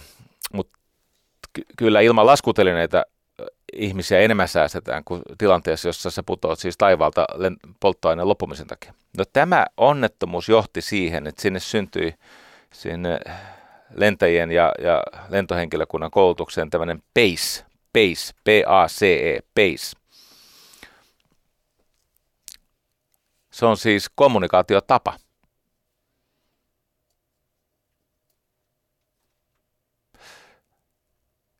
Otetaan tämä Elaine Bromili. Siinä siis kävi niin, että Elaine Bromilin leukalihakset jäykisty, sitä happinaamari ja siis se ei saanut happea, intubaatio ei onnistu. Koko aika se järkevin ratkaisu olisi ollut suostua siihen trakeotomiaan, mutta kun nämä lääkärit, niillä se ajantaju katosi ja fokus kapeni ja niin poispäin. Ja sitten tämä äh, sairaanhoitaja Jane, joka oli jo hakenut, oli jo hakenut tota sen trakeotomia, trakeostomia laitteiston paikalle, niin se ei saanut niitä lääkäreitä. Ky- kyllä niin kuin siis kerran käänsi päänsä hänen suuntaansa, mutta ihan blankko katse. Base. Miten se olisi mennyt siinä kohdassa? B tulee sanasta probe, eli tunnustele, probe, probe. A tulee sanasta alert, eli hälytä. C tulee sanasta challenge, eli haasta. Ja I sanasta emergency, eli hätätilanne. Eli tunnuste, hälytä, haasta, hätätilanne. Ja siinä Emily Bromilli, tai Elaine Bromilin, mun menee, eli, kummittelee tämä. No niin, anyway, Elaine Bromilin tapauksessa, niin siinä Probe vastasi tilanteessa, hän olisi voinut sanoa, että hyvä tohtori, mitä vaihtoehtoja te harkitsette, jos tämä intubaatio ei onnistu? Eli niin kuin ystävällisesti sanoa, että hyvä tohtori, mitä optioita on? Useimmiten se riittää, jos kognitiivista kaistaa on tarpeeksi. Se on P, probe, tunnustele. Mutta se ei mene läpi tässä Bromilin tapauksessa. Niin se kakkonen, se alert, eli hälytä, niin se olisi niin kuin tyyli, että hep, tohtori, saturaatio 40 prosenttia, entäs trakari, eikö niin? Et nyt, et nyt on saturaatio sen verran alhaalla, et nyt, nyt, nyt, täytyy, nyt tarvitaan jotain muuta kuin tätä intubaatioputken väkisin työntämistä sinne kurkkuun, kun siellä on este. Sekään ei onnistu, niin sitten tulee tämä challenge. Ja se on jo sitä, että tohtorit, sitten käytetään nimiä, me menetämme potilaan, ellemme tee trakeotomiaa. Jos sekään ei mene läpi, niin sitten tämä Sairaanhoitaja Jane sanoi, pojat, tämä tyttö hankkii elvytystiimin paikalle tekemään trakarin, menkää te vaikka vessaan rinkirunkulle, now this room is mine. Tämä Sauron soundi toimii, kun on henki kysymyksessä. Joskus se on niin, että sun pitää katkaista se tilanne. Siinä on kuoleva ihminen, se on tukehtumassa. Siinä on kolme ylästatuksessa olevaa Jumalasta seuraavaa, mutta ylöspäin lääkäriä, ja sä oot lainausmerkeissä vain sairaanhoitaja, hyvin kokenut sairaanhoitaja Jane, niin sit sä otat sen Sauron asenteen. Nyt kundit, tää huone on mun.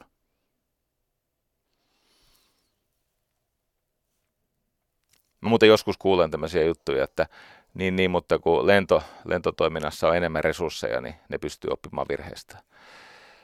Et, et se on ikään kuin rahakysymys. Ei ole. Miksi ei ole? No siitä syystä, että resursseja säästyy, jos oppii epäonnistumisista ja virheistään ja on vaan helpompi olla. Tässä on semmoinen juttu, että kun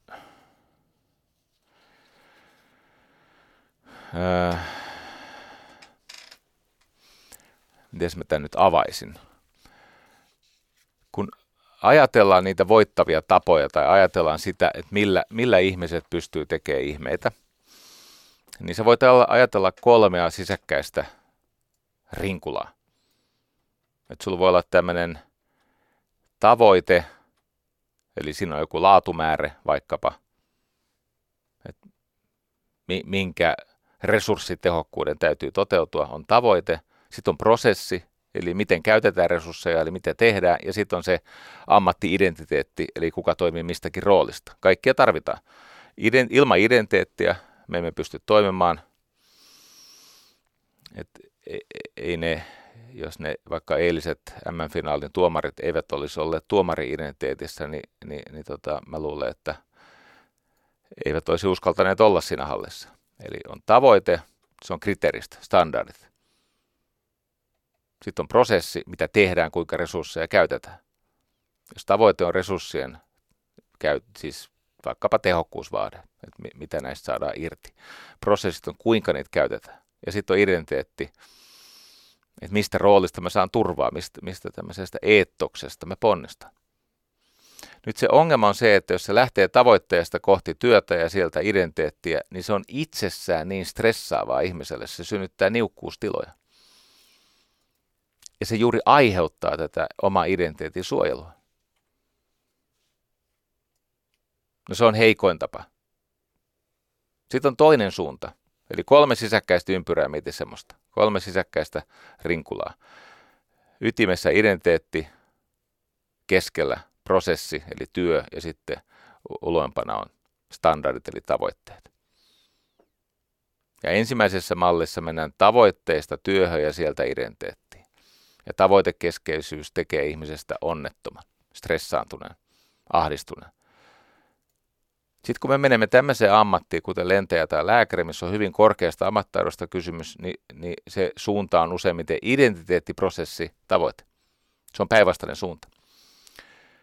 No, tämä laskee stressiä, täällä on omat hyvät puolensa, en kiistä sitä, mutta tässä on edelleen se ongelma. Nyt, nyt identiteetti ei ole niin paljon suojauksen tarpeessa kuin tässä äskeisessä, jossa ollaan tavoitekeskeisiä, mutta edelleen se ego on liian suuressa vallassa. Ja sitten on kolmas vaihtoehto. Ytimessä on prosessi. Se on se professiodiscipliini, se on se tapa suhtautua virheisiin ja esimerkiksi nämä checklistit, nämä tehtävälistat. Normaalisti ihmiset ajattelee checklistejä tai tehtävälistoja tämmöisessä muodossa read, do muodossa. Read, do, eli lue, tee. Että sulla on resepti, minkä sä luet, sit sä noudatat sen, toteutat sen reseptin, sä teet sen. Mutta se ei toimi se juuri aiheuttaa sellaista, jos siellä on pohjalla tätä identiteettistressiä, joka vie valtavasti energiaa. Sitten on toinen tapa. Se on muotoa do confirm, ja se on se, mitä lentokoneessa tapahtuu. Do, eli nyt vaikkapa lentäjä ilmoittaa, että irrotan jarrut, ja sitten perämies sanoo, mä nyt en ole tietenkään nämä termit ei ole oikeita, mutta idis on se, että lentäjä kertoo tai perämies kertoo, mitä aikoo tehdä, ja toinen vahvistaa sen sanomalla, eli ne pakotetaan puhumaan. Kaikilla on rooli, ja kaikki on aktiivisia, ja kaikki, kaikilla on ääni, ja kaikkia kuullaan. Nyt kun on teho-osastoilla tehty, tai se leikkaushuoneessa, tai tämmöisissä siis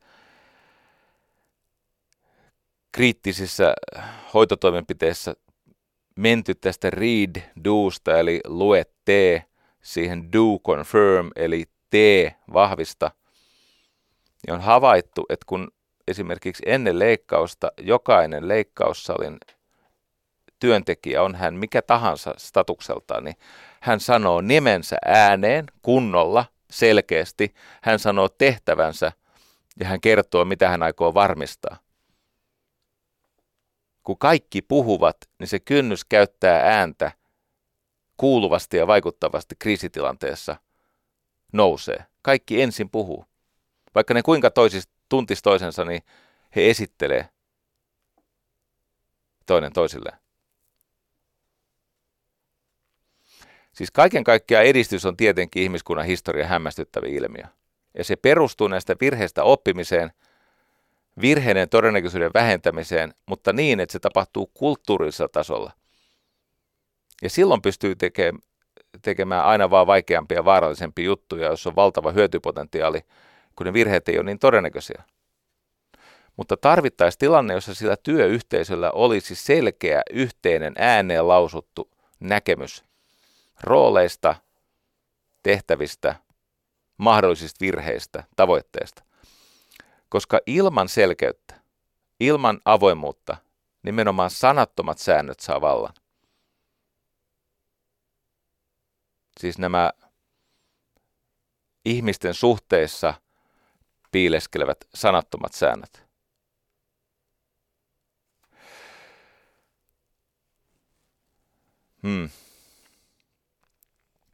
Koska näitä haittatapahtumia esimerkiksi terveydenhuollossa alettiin tutkia?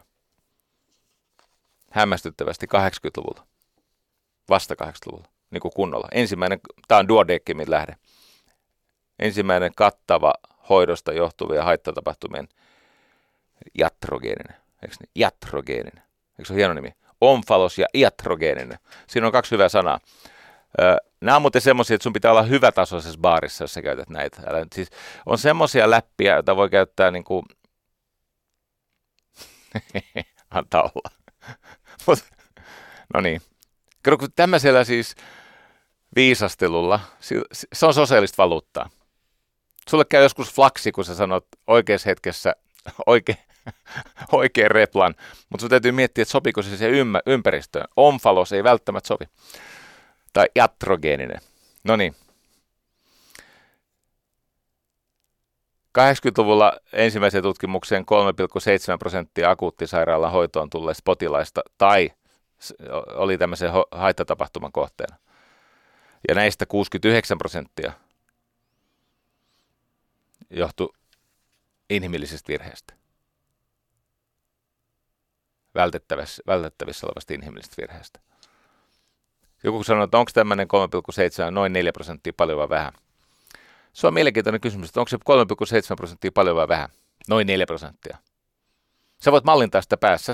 Kuvittele, että sä menisit jonon jatkoksi. Se, kun sä jonotat hoitoon siellä päivystyksessä, niin joka 25 saisi jonkun vakavan pysyvän haitan. Menisitkö siihen, mutta semmoiseen diskoon pyrkisit jonottamaan sisään? että tota, Musta se on paljon. 90-luvulla se luku Australiassa oli 17 prosenttia. Se tarkoittaa jonossa joka kuudetta. Ja Britanniassa 11 prosenttia.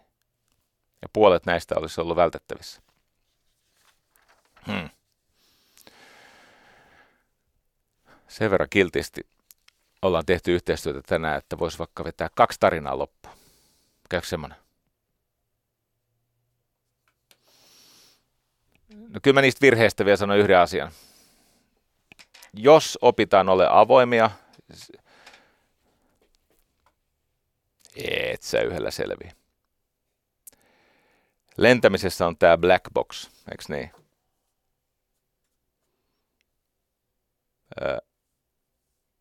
Myös lääketieteessä tai terveydenhuollossa olisi kaksi mahdollisuutta black boxiin. Lentokoneessa se black box tallentaa kaiken, mitä on sanottu, tehty, tapahtunut. Siellä lentokoneessa on lähes tuhoutumaton, jos löytyy sieltä merenpohjasta, koska ne ei ole enää nykyisin mustia, ne on oransseja. Ja niissä on jotain ihme piipittäviä komponentteja. Ja tässä sairaalatoiminnassa, siis terveydenhuollossa, se black box on tietenkin ihmisen ruumis. Ruumiinavaus. Ja tämä Matthew Syed ja aika moni muu on ihmetellyt, että miten vähän käytetään ruumiinavausta. 80 prosenttia omaisista antaa luvan tutkia potilaan kuolinsyytä. 10 prosenttia tutkitaan. Kuitenkin tarve olisi 20 prosenttia. Kuvittele, että syntyisi sellainen tilanne, että, että niitä ruvettaisiin availemaan ihan siis, jos ei minkään muun syyn takia, niin ihan vaan niin kuin mielenkiinnosta millaisen elämän eli, tiedätkö, tirkisteli se ihmisen elämä. Onko ollut kiltti vai onko ollut salatuhma täti? Tiedätkö, että näyttää, näyttää, silloin on ollut nämä tämmöiset äh, pitsikaulukset ja, ja, ja hän, hän on ollut hyvin hillitty ja suu supussa, mutta katsotaan mitä siellä on sisällä. Sieltähän voi löytyä vaikka mitä heroinin jäämiä. No niin, yhtä kaikki, niin haaste on se, että kun pitäisi uskaltaa useammin, pitäisi uskaltaa tai haluta leikellä sitä ihmistä useammin, koska sieltä katoaa tieto. Sitten on toinen tapa, toinen black box-malli, ja tästä mä viime viikolla kyselin ihmisiltä ja mä kuulin tämmöisen jutun. Ja nyt jos mä olen väärässä, kun mä varmasti olen tämän lähetyksen aikana ollut useita kertoja väärässä, mä olen siis vain lääketieteen desantti, niin mua saa ojentaa. Mua saa ojentaa jos mä oon tässä väärässä. Mutta viime viikolla mä kuulin tämmöisen, että on vuosia, ellei vuosikymmeniä ehdotettu, että leikkaussalaihin laitettaisiin kamerat samalla tavalla kuin on esimerkiksi kokpitissa, eli tämmöisessä kukkokuopassa lentokoneen ohjaamossa. Ja kuulemma lääkärit vastustaa. Tai lääkäriliitto vastustaa. Mä en tiedä, onko tämä totta, mutta mä kuulin sen ihmisen, joka on niin kuin lääkäri. Tämä on mielenkiintoinen asia. En voi uskoa näitä. Miksi vastustetaan? Koska se parantaisi sen lääkärin oikeusturvaa. Se paitsi parantaisi potilaan turvallisuutta, niin se parantaisi sen lääkärin oikeusturvaa. Miksei sitä voi, äh, eikö niin tallentaa sitä, mitä siellä leikkauksessa tapahtuu? Ja kyllähän niitä, jos sä oot Juha Hernesniemi tai joku tämmöinen, niitähän tallennetaan tietenkin, mutta sepä ei teekään virheitä. mut, mut, joo, no niin. Virheiden tekeminen, se on siis tärkeää, että kohdataan, löydetään, käsitellään, viedään prosessiin, öö, opitaan semmoiset hahmopsykologiset menetelmät. E, eihän kato, kun eihän siis lentokoneessa, ei se lentäminen olisi koskaan tullut turvalliseksi, jos lentäjille olisi annettu yhtä paljon informaatiota kuin lääkäreille. Kato, kun lentäjät, oletteko te nähneet niitä checklist, tämmöisiä manuaaleja? Ni, niitä näkyy, varmaan jos, jos googlaat, niin sieltä, ne on, ne on ihan vajakeille tehty. Ne on siis, ne on niin isoilla kirjaimilla ja siellä on niin vähän tekstiä ja sitten siellä on kuvia. Ni, koska silloin kun ihmisellä on kova stressi, hän ei ole parhaimmillaan. Hän on itse asiassa jossakin määrin tyhmä. Niin ne manuaalit on sellaisia, että ne sivut on paksuja, niitä on helppo kääntää. Silloin kun ihminen pelkää, niin hieno motoriikka heikkenee, eikö niin? Sä, sä et ole tarkka sormistas. Ja sitten ne tekstit on yksinkertaisia – Esimerkiksi Cessna, jos sä lennät Cessnaa. Mulla on muuten kokonaan jäänyt kertomatta, että yksityislentäminen on toki vaarallista. Siis kaupallinen lentäminen turvallista, yksityislentäminen vaarallista. Mutta esimerkiksi Cessnassa on tämmöinen manuaali. Ja jos Cessnan moottori sammuu kesken lennon, näin voi käydä, näin on käynyt. Tiedättekö, mitä siinä manuaalissa lukee ensimmäisenä? Siellä lukee Aviate the plane jatka lentämistä. Ymmärräksä, moottori sammuu, niin mitä sä et tee? No sä et rupea kiskoa kaikkia vipuja tai panikoimaan tai antaa sen sakata, vaan sun pitää liitää. Siinä lukee, että lennät tätä konetta. Eikö niin? Nyt sulle moottoria, niin eka tehtävä on se, että huolehdi siltä, että, että sä et ole, ymmärrättekö te sakkauspisteissä, että, että se liitää se kone. Ei se heti putoa. Sehän voi tulla, jos on korkealla ja sopivassa paikkaa, niin se voi tulla aika pitkään, riippuu vähän niin kuin tuulista ja tämmöisestä. Eli jos lentäjille olisi annettu yhtä valtavasti sitä informaatiota kuin aikoinaan lääkäreille, tai nykyisinkin, lääkäreiden pitäisi seurata riippumatta siitä, tai siis about, siis kunkin lääkärin erikoistumisalasta julkaistaan noin 700 000 tutkimusta vuodessa. Näin sitä kukaan ota selvää. Sitten ne tekstit, joita usein lääkäreille annetaan, niin kuin, että eikö niin, farmasia fennika ja näitä. Et, et nämä, on nämä kontraindikaatiot, nämä on nämä niin kuin, haittavaikutukset tämmöiset. Niin no tietenkin se lääkäri on fiksumpi kuin kymmenen normaali ihmistä yhteensä, ja sitä kiistä, mutta on se selvä asia, että kun silloin on kiire, silloin on stressiä, se on ihminen ja silloin vittumaisia vaikeita potilaita, niin jossakin vaiheessa se kognitiivinen kaista kapenee. Ja sen takia lääkäreille piirustuskirjoja, tikkukirjaimilla, niin kuin lentäjille – Edelleen, niistä virheiden tekemisistä ei saisi tehdä uutta tekosyytä. Se ei tarkoita, että tasoa lasketaan. Semmoistakin tapahtuu. Sanotaan, että meillä on tällainen virheitä käsittelevä, virheitä sietävä öö, kulttuuri, ja me uskallamme paljastua, mutta ei se tarkoita sitä, että luovutaan vastuullisuudesta. Et ky- ky- ky- no. No niin, loppuun kaksi tarinaa. Ihan toisilta elämäalueelta.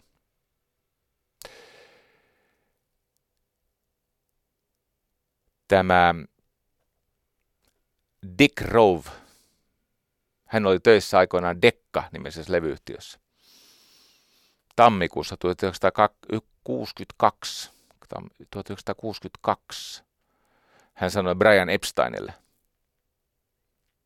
ei tämä ole hyvä. Tämä Brian Epstein oli tuonut tämmöisen liverpoolilaisbändin sinne Dekkan studioille ja ne oli soittanut siis 11 tuntia saanut aikaiseksi 15 biisiä. Ja Mike Smith, se teknikko, oli sitä mieltä, että kyllä tosta, niin kuin, tosta löytyy oikeasti ihan käyttistä tavaraa. Vähintään yksi single, mutta todennäköisesti enemmän. Ja Brian Epstein sitten, joka oli tämän Liverpoolais-bändin tota, managerin, sanoi, että, että siis pyrki saamaan levityssopimusta ja sitten Dick Rowe ei kauan jaksanut kuunnella ja sanoi, että tämä on aivan liikaa niin kuin Cliff Richards ja Shadows, joka on menossa pois muodosta. Ei käy. Mutta jälkikäteen on epäilty, että yksi syy, miksi nämä, tota, Liverpoolin pojat ei saanut sitä diiliä, on se, että tällä Dick Rovilla oli jo suosikki nimeltään Brian Poole ja Brian Poole and the Tremelos, semmoinen bändi. Se on kuulemma vielä toiminnassa, niin kuin, niin kuin on Cliff Richardskin. Brian Poole and the Tremelos. Jos ei sulla ole korkea kaari, sulla on aika pitkä kaari. No niin, anyway. Ja se syy, miksi se Brian Poole and the Tremelos oli parempi kuin tämä koppakuoriaiset bändi, niin se syy on yksinkertainen. Essex on lähempänä Lontoota kuin Liverpool. Okei. Okay. No sitten nämä joutuu lähteä pois pettyneenä. Ja jotta ei menettäisi managerin pestiä, niin se Epstein sai ne Emille. Ja nämä Liverpoolin pojat, niin ei ne, jos nyt tämän kuuntele mua huolellisesti, Liverpoolin pojat eivät joutuneet ikinä kulkemaan yksin, mihin mä viittaan. You'll never walk alone. Nimittäin seuraavan kahdeksan vuoden aikana ennen bändin hajoamista myi puoli miljardia levyä. ei, tarvinnut mennä nukkumaan yksi, eikä kulkea yksi. Anyway, sellaista Liverpoolissa. Sitä paitsi ei tämä Dick Rove, niin ei se siis siltava turha jätkä ollut. Kyllä se sitten niin sainas Rolling Stonesin ja Animalsin ja Moody Bluesin ja Tom Jonesin, että hänestä tuli vain kuolematon sen yhden bändin sainamatta jättämisen takia. Joo. Hei, se miten me käsittelemme virheitä ja miten me etsimme syntipukkeja ja sen takia me emme halua paljastaa virheitä, niin